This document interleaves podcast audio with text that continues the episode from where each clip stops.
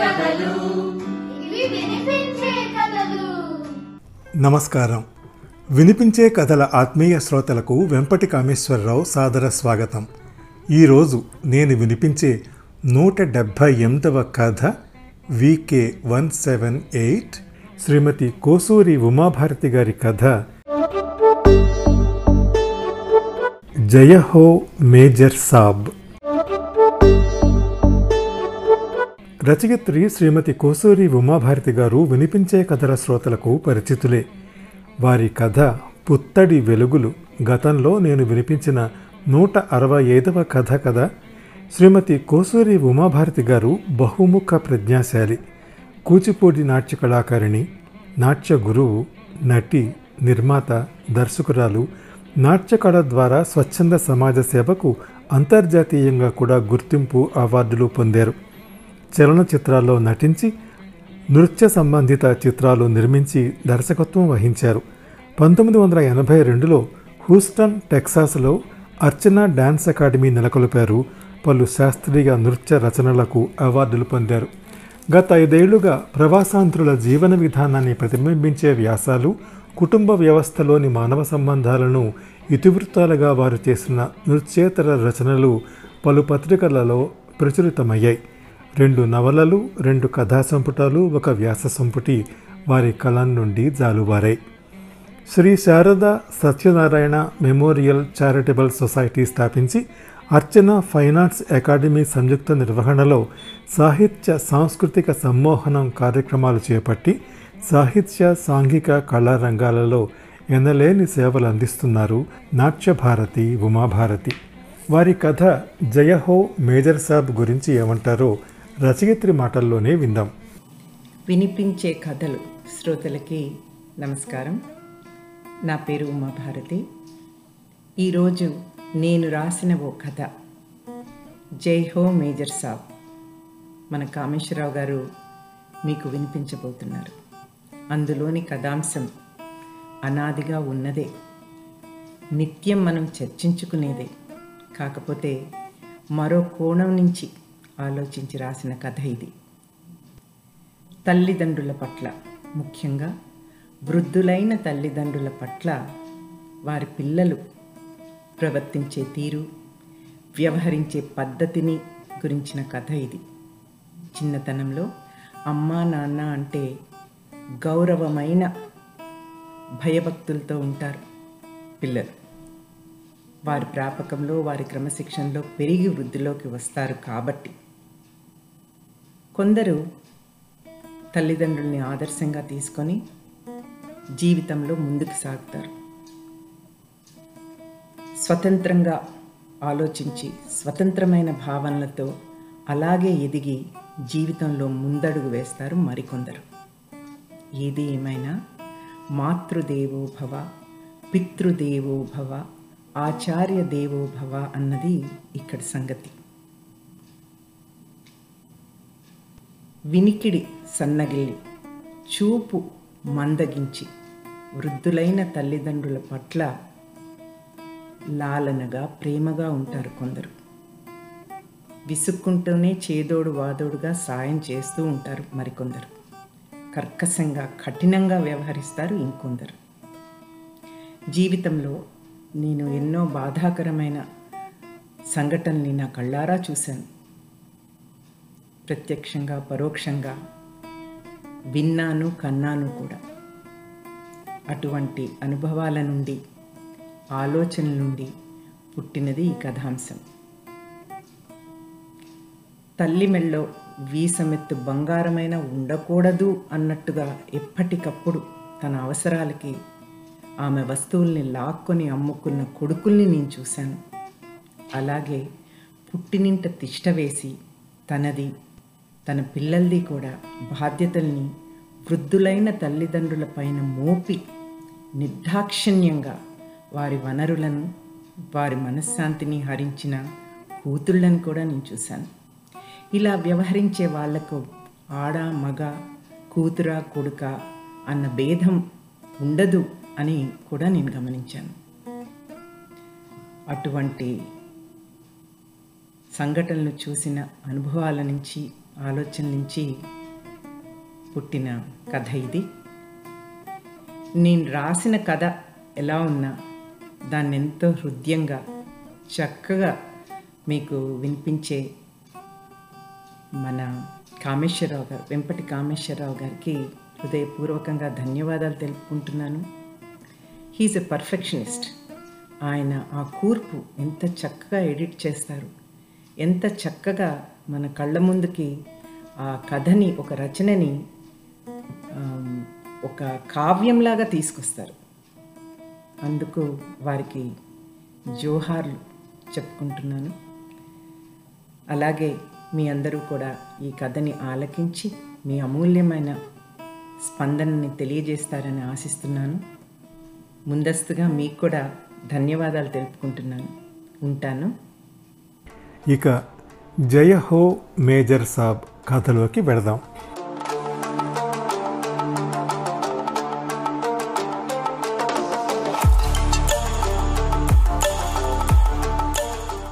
Major సాబ్ ఇక మీరు హ్యాపీగా వెళ్ళండి. రెండేళ్ళుగా మీ పరిచయం మీ స్నేహం మేము మరవలేం. ఇక నుండి మీరు ఇక్కడ ఉండబోరు అనుకుంటే కాస్త బాధగానే ఉంది. అయినా ఈ ఆర్మీ సైకియాట్రిక్ హాస్పిటల్ నుండి మీరు విడుదలవ్వటం ఆనందంగా ఉంది. Take care sir. ఆత్మీయంగా కరచాలనం చేశారు డాక్టర్ గారు.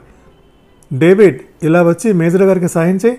అసిస్టెంట్కి చెప్పి డెబ్భై రెండేళ్ళ మేజర్ సూర్యనారాయణ వద్ద సెలవు తీసుకుని అక్కడి నుంచి కదిలాడు డాక్టర్ రావు. పదండి సార్. ఈనాటితో మీకు ఈ సైకియాట్రిక్ హాస్పిటల్ నుండి విడుదల పిచ్చోడు అన్న ముద్ర నుండి శాశ్వతంగా విముక్తి దొరుకుతున్నాయి. అంటూ చేతికర్ర అందించి మేజర్ గారి తలపైన మిలిటరీ కాప్ కూడా సవరించి ఆయన్ని బయటికి నడిపించాడు డేవిడ్. హెడ్ నర్సుతో పాటు మరికొందరు స్టాఫ్ ఆయాలు కుర్ర నర్సులు చేతుల్లో పూలగుచ్చాలతో ఆయన కోసం గది బయట వేచి ఉండటం చూసి మేజర్ గారి కళ్ళు చెమర్చాయి. ఇక పైన మాకు ప్రామిస్టూ చెప్పేవారు కానీ సలహాలు ఇచ్చేవారు కానీ ఎవరున్నారు సార్? అని నర్స్ మాల వాపోతే ఎన్టీఆర్ లాగా డైలాగ్ చెప్పి మిమిక్రీ చేసేవాళ్ళు కానీ ఆర్మీ అనుభవాలు కథలుగా వినిపించేవారు కానీ ఉండబోరు కదా సార్? అన్నాడు విల్సన్. అయినా మీరు ఇక్కడ ఉండాల్సిన వారు కాదులండి మేజర్ సాబ్. అందుకే హ్యాపీగా వెళ్ళండి అంటూ వీడ్కోలు పలికాడు థెరపిస్ట్ విష్ణు. రెండేళ్ళుగా వారితో ఓ స్నేహితుడిలా మెలిగిన సూర్యనారాయణ వారి వద్ద సెలవు తీసుకుని డేవిడ్ ఆసరాతో గేటు బయటకు నడిచాడు. అక్కడ ఎదురుగా ఆయన కోసం జానకి ఆమె భర్త మూర్తి నిలబడి ఉన్నారు.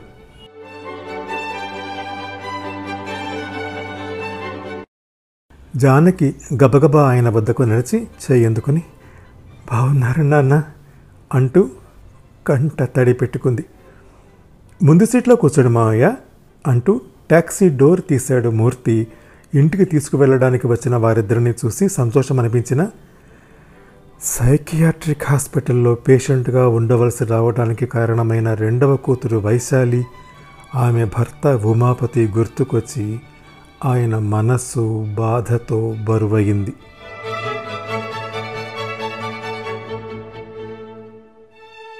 తనకిష్టమైన వంటకాలు చేసి ప్రేమతో దగ్గరుండి వడ్డించిన జానకి గురించి ఆలోచిస్తూ భోజనం ముగించి అలసటగా గదిలో పక్క మీద వాలాడు సూర్యనారాయణ.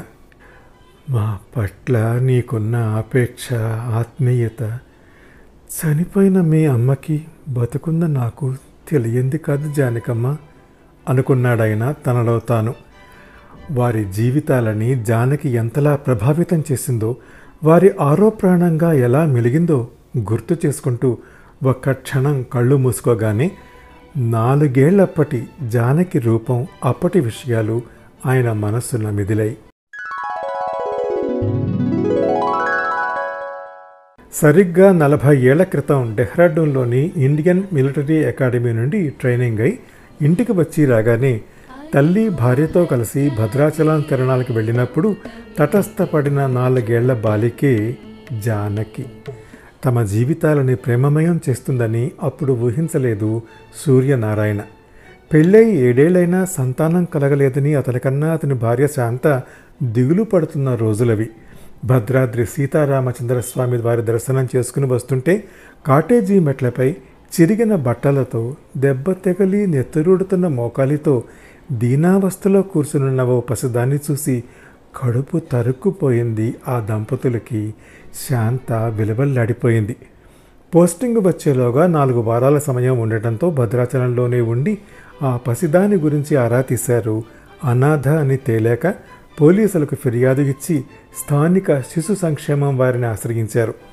వారి సాయంతో దత్తత లాంఛనాలు ముగించుకుని ఆ పసిదాన్ని ఇంటికి తెచ్చుకున్నారు సూర్యనారాయణ దంపతులు. సాక్షాత్తు ఆ భగవంతుడే ప్రసాదించిన బిడ్డగా భావించి పసిదానికి జానకి అని పేరు పెట్టుకున్న శాంతకి ఆ పసిదే ప్రపంచమైపోయింది. జానకిని వారి జీవితాల్లోకి నడిచొచ్చిన అదృష్టంగా భావించారు. నెలలోగానే టెరిటోరియల్ ఆర్మీలో కెప్టెన్గా ఏఓసీ సెంటర్కి పోస్టింగ్ రావడంతో హైదరాబాద్ చేరింది ఆ కుటుంబం. అదే ఏడు వారు ఆశించని విధంగా శాంత కడుపు పండి ఆడపిల్ల పుట్టింది. వైశాలి అని నామకరణం చేసి ఆనందం రెట్టింపైందని భావించారు.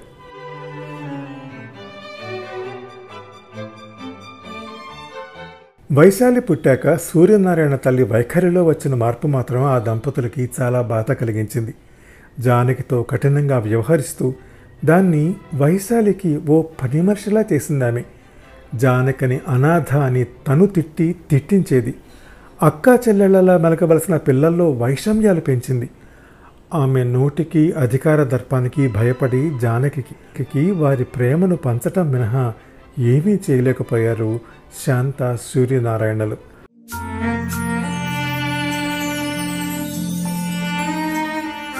ఓ సంక్రాంతి పండుగ నాడు పొద్దుటే అకారణంగా జానకిపై విరుచుకుపడిపోయారు వైశాలి ఆమె నాయనమ్మ.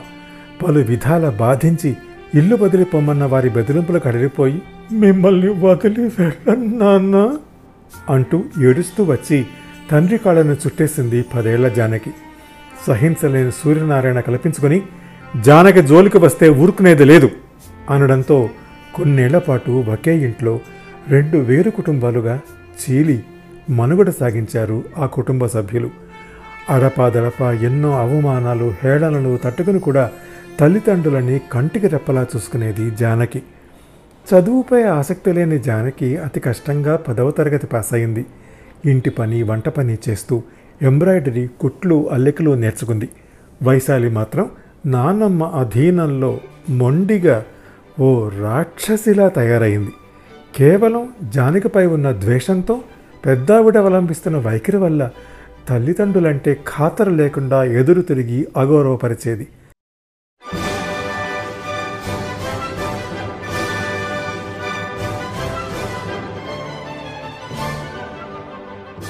నాన్నమ్మ పెంపకంలో వైశాలి పద్నాలుగేళ్ళకే గాయనిగా మ్యూజిక్ బ్యాండ్లో చేరి డ్రింక్ చేసేదని గ్రహించాడు తండ్రి. కూతురికి మాదక ద్రవ్యాల వాడకం బాయ్ ఫ్రెండ్స్ డేటింగ్ కూడా అలవాట్లుగా మారాయని భార్య వద్ద ప్రస్తావించి వాపోయేవాడు. అతి ప్రేమతో మనవరాలు పాడైపోతోందన్న కనీస జ్ఞానం లేకుండా పల్లెటూరులోని తన పొలం ఇల్లు అమ్మేసిన డబ్బు నుంచి కొద్ది కొద్దిగా వైశాలి ఖర్చుకు ఇస్తున్న తల్లి పట్ల గౌరవం ప్రేమ సన్నగిల్లాయి సూర్యనారాయణకి. కన్నబిడ్డ వైశాలి గురించి వ్యధ చెంది అప్పట్లోనే ఆరోగ్యం క్షీణించిన భార్యని తలుసుకుని అతని గుండె భారంగా అనిపించి జ్ఞాపకాల నుండి ఒక్కసారిగా బయటపడ్డాడు.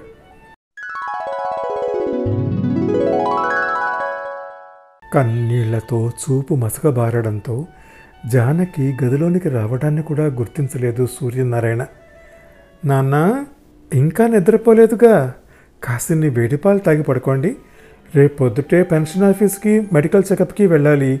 ఓపికంటే సాయంత్రం లాయర్ గారింటికి వెళ్ళాలి అని తన చెంగుతో తండ్రి కళ్ళు తుడిచి కప్పుడు పాలు తాగించి మరీ గది నుంచి వెళ్ళింది జానకి.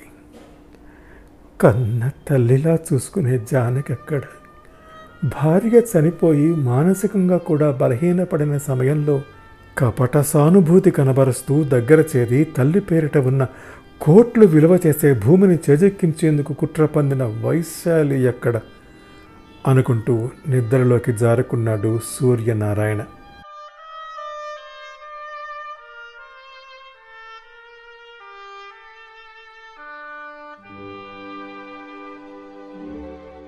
ఇండియన్ ఆర్మీ వారి pension office AOC centre. Manager తెప్పించిన కాఫీ సేవిస్తూ ఆఫీసర్ కోసం వేచి ఉన్నారు సూర్యనారాయణ అల్లుడు Murthy. Pension officer tribunal judge సంతకాల కోసం తెచ్చిన ఫైల్లోని కాగితాలను తేదీల వారుగా అమర్చుతున్నాడు మూర్తి. ఏవోయ్ మూర్తి! నన్ను ఒక పిచ్చివాడిగా ముద్రించి నా పెన్షన్ కూడా నాకు దక్కకుండా చేసి పిచ్చాసుపత్రిలో పడేశారు నా కన్న కూతురు వైశాలి దాని భర్త. అలాంటి కిరాతకం నుండి నన్ను కాపాడడం కోసం పోరాడి ఇన్ని సాక్ష్యాలు సంపాదించటానికి ఎంత కష్టపడ్డారో కదా మీరు. మీ రుణం ఎలాగయ్యా తీర్చుకునేది? అన్నాడా మామగారు మూర్తితో. మేము పరాయవలమనే భావిస్తున్నారు మావయ్య. మీకు ఈ వయసులో ఈ మాత్రం చేయూత ఇవ్వటం మా భాగ్యంగానే అనుకుంటున్నాం అంటూ ఫైలు బల్ల మీద పెడుతుండగా లోనికి వచ్చాడు ఆఫీసర్ శివరాం. నమస్తే మేజర్ సార్. మీరు నిజమైన సైనికుడు సార్. మిమ్మల్ని నేను మళ్ళీ ఇలా ఆరోగ్యంగా చూడగలగటం మహా విశేషం ఇదిగో ఈ మూర్తి మీకోసం ఎన్నో మార్లు నా వద్దకు వచ్చి మీ పెన్షన్ కేసు విషయంగా చాలా పాటుపడి తిరుగులేని డిఫెన్స్ సమకూర్చాడు sir అంటుండగానే army tribunal justice Avinash Sharma కూడా వచ్చారు. పలకరింపులయ్యాక ఎదురుగా ఆసీనులయ్యారు రెండేళ్ళుగా మేజర్ గారికి బదులు కూతురు వైశాలికి పెడుతున్న అతని పెన్షన్ గురించి సూర్యనారాయణ వేసిన పిటిషన్ పరిశీలిస్తూ అసలు ఇలాంటి పరిస్థితికి దారితీసిన సంఘటన ఏమిటని ప్రశ్నించారు ఆయన గ్లాసుడు చల్లటి మంచినీళ్ళు తాగి చెప్పటం మొదలెట్టాడు మేజర్ సూర్యనారాయణ. నాలుగేళ్ళ క్రితం అరవై ఎనిమిదవ ఏట మహావీర్ హిల్స్లోని నా పదిహేను వందల గజాల స్థలంలో ప్రశాంత అపార్ట్మెంట్ కాంప్లెక్స్ నిర్మాణం చేపట్టాను. పర్యవేక్షణ నిమిత్తం రెండేళ్ళ పాటు అవుట్ హౌస్లో నివసిస్తూ ఆరోగ్యపరంగా బలహీనపడిన భవంతిని పూర్తి చేస్తున్న సమయంలో ఆ భవంతిపై సర్వాధికారాలు నా నుండి తస్కరించాలన్న దురుద్దేశంతో నా కుమార్తె వైశాలి తన భర్త ఉమాపతితో కలిసి కుట్ర పన్నింది. నా వకాలతో రిజిస్ట్రేషన్ కాగితాలు వారి అధీనంలో ఉండిపోవడంతో ఏమీ చేయలేకపోయాను. గొంతు తడారడంతో మంచినీళ్ళు తాగి మళ్ళీ చెప్పసాగాడాయన. ఎప్పుడో నా భార్య అనారోగ్యానికి లక్షలు ఖర్చు చేసిన దానికి బదులుగా నేను ఆ స్థలాన్ని వాళ్ళకి ఇచ్చాక కూడా మతి స్థిమితం కోల్పోయిన నేను ఆ భూమిని ఇంకా నాదిగానే భావించి ఆక్రమించడానికి ప్రయత్నం చేస్తున్నానని తప్పుడు ఫిర్యాదిచ్చి కోర్టులోనూ కేసు పెట్టారు. రెండు రోజుల జైలు శిక్ష తర్వాత నన్ను సైకియాట్రిక్ హాస్పిటల్కి తరలించారు. నా సంక్షేమం దృష్ట్యా కూతురైన తనకే నా పెన్షన్ అందించవలసిందని కోరింది.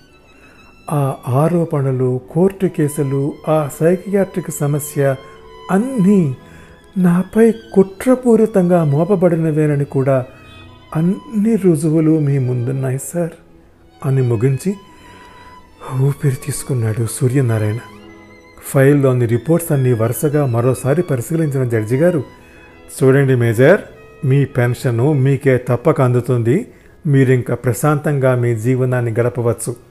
ఇది అఫీషియల్ అంటూ సానుకూలంగా స్పందించి ఆర్డర్ కాగితాల మీద స్టాంప్ వేశారు.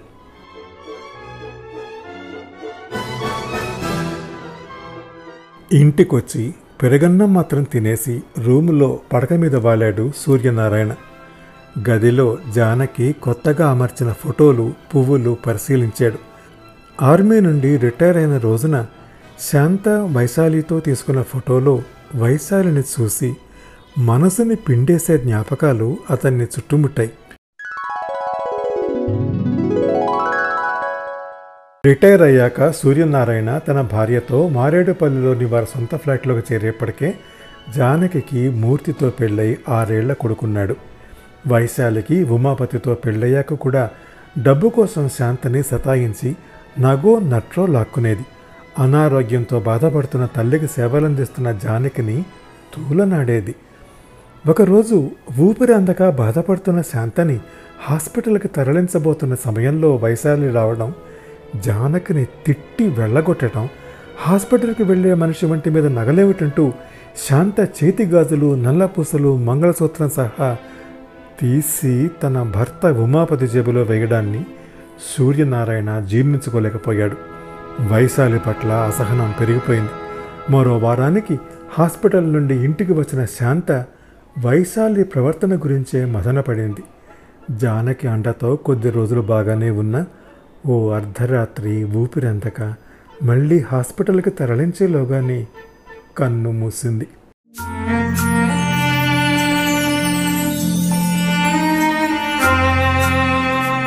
చరమ దశలో భార్య దుస్థితి అప్పటి ఆమె మనోవేదన తలుచుకుని వ్యధ చెంది పక్క మీద నుండి లేచాడు సూర్యనారాయణ.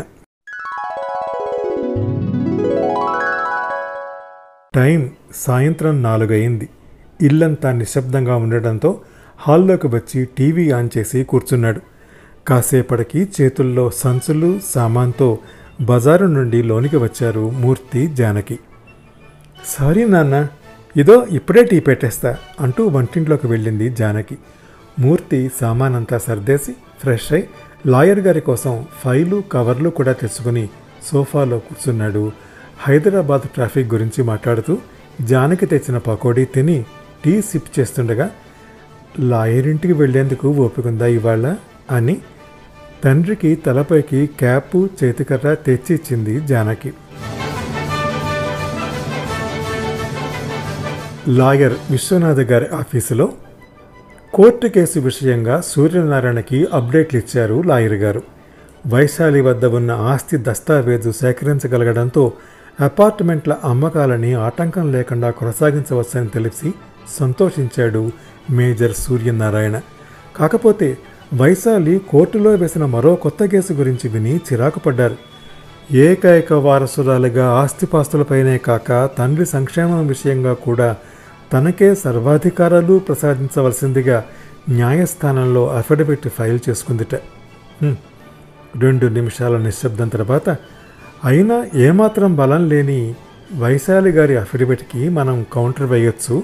సీనియర్ సిటిజన్గా ఫాస్ట్ ట్రాక్ కోర్టుకు నివేదించి తక్షణమే వైశాలి కేసు నుండి పూర్తి విముక్తి పొందవచ్చు అని ముగించారు లాయర్. అన్నీ విని అర్థం చేసుకున్న సూర్యనారాయణ విశ్వనాథ్ గారు న్యాయస్థానానికి అఫిడవిట్ దాఖలు చేద్దాం. నా ఇద్దరు కూతుళ్ళు జానకి వైశాలికి సెటిల్మెంట్ ఒప్పందం పంపుదాం అని జవాబిచ్చాడు. ఆయనకు తోచిన రీతిలో అన్ని డాక్యుమెంట్స్ రాయించాడు కూడా. దత్తపుత్రిక జానకికి రెండో కుమార్తె వైశాలికి ప్రత్యేకంగా నిర్మించిన మూడవ అంతస్తులోని అపార్ట్మెంట్స్ చెరొకటి రాసి రిజిస్టర్ చేయించే ఏర్పాటు చేయించాడు సూర్యనారాయణ. మహావీర్ హిల్స్ స్థలంలో అపార్ట్మెంట్స్ కట్టించి విక్రయించగా వచ్చిన నిధులతో తన భార్య పేరిట ప్రశాంత సేవా సదన్ ప్రశాంత సేవా ట్రస్ట్ సంస్థలు స్థాపించాలన్న ఉద్దేశంతో సంస్థలను కూడా రిజిస్టర్ చేయించాడు ఆయన. ఉన్నతమైన ఆశయాలతో స్థాపించిన ప్రశాంత సేవా సదన్ పదేళ్ళలో అత్యున్నతమైన సంస్థగా పేరుంది. దశాబ్ది వేడుకలు జరుపుకునేందుకు సంసిద్ధమైంది. వందలాది ఆశ్రమవాసులు అనాథ బాలలకి సూర్యనారాయణ ఆత్మీయ మేజర్ సాబ్గా మారాడు. దశాబ్ది వేడుక కార్యక్రమాన్ని విజయవంతం చేసే పనుల్లో మూర్తి జానకల ఆధ్వర్యంలో ఆశ్రమవాసులు మునిగి తేలుతున్నారు. అంతేకాకుండా ఆశ్రమంలోని వృద్ధులు వికలాంగులు అనాథలు ప్రత్యేకంగా సీతారాముల ఆలయ ప్రాంగణంలో మేజర్ సాబ్ ఎనభై రెండవ పుట్టినరోజు పండుగ జరిపేందుకు ఒవ్విళ్ళూరుతున్నారు జానకి ప్రత్యేక ఆహ్వానంపై వైశాలి కూడా వేడుకల్లో పాల్గొంది.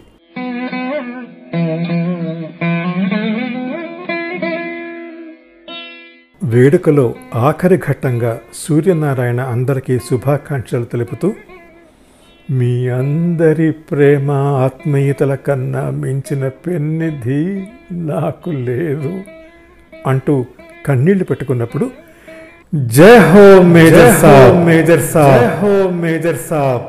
అన్న నినాదంతో ప్రశాంత సేవా సదన్ ఆవరణ మారుమోగింది.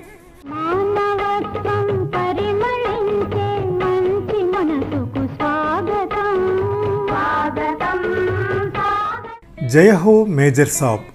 శ్రీమతి కోసూరి ఉమాభారతి గారి కథ నా వినిపించిన నూట డెబ్భై ఎనిమిదవ కథ వికే వన్ సెవెన్ ఎయిట్ విన్నారు. ఈ కథను నేను వినిపించే తీరు మీకు నచ్చితే లైక్ చేయండి మీ కాంటాక్ట్స్కి షేర్ చేయండి మీ అమూల్యమైన అభిప్రాయాన్ని కామెంట్ రూపంలో నాకు తెలియజేయండి. నా వినిపించే కథల ఛానల్కి సబ్స్క్రైబ్ చేసి మీ ఆదరణ అభిమానం ప్రోత్సాహం అందించండి. తప్పక చేస్తారు కదా? నమస్తే. వినిపించే కథలు ఇవి వినిపించే కథలు. వినిపించే కథలు ఇవి వినిపించే కథలు.